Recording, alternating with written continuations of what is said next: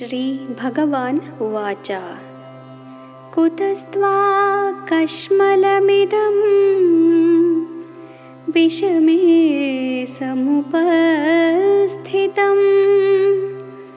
अनार्यजुष्टम् अस्वर्ग्यम् अकीर्तिकरमर्जुना।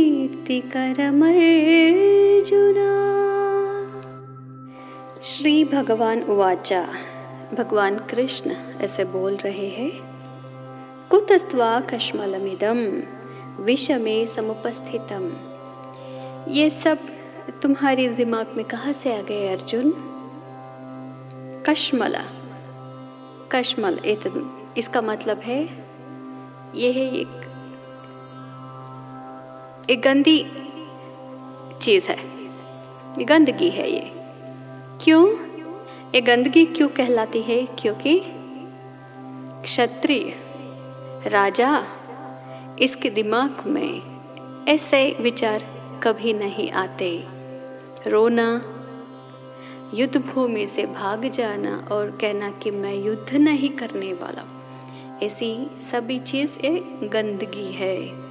शोभा नहीं देती, अनार्य जुष्टम ये आर्य नहीं है, अनार्य है। ये शोभा नहीं देती।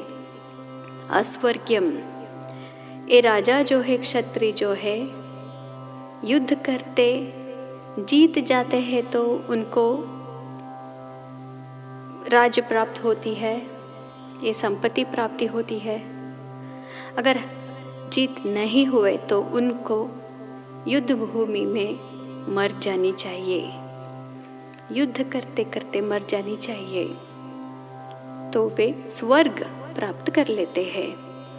ऐसे भाग जाना, हार जाना, ये सब क्षत्रिय को मरण की समान हो जाती है। इसलिए ये गंदगी तुम्हारी दिमाग में कैसे आ गई अर्जुन? ये ठीक नहीं है। यही भगवान जो अर्जुन को बता रहे हैं।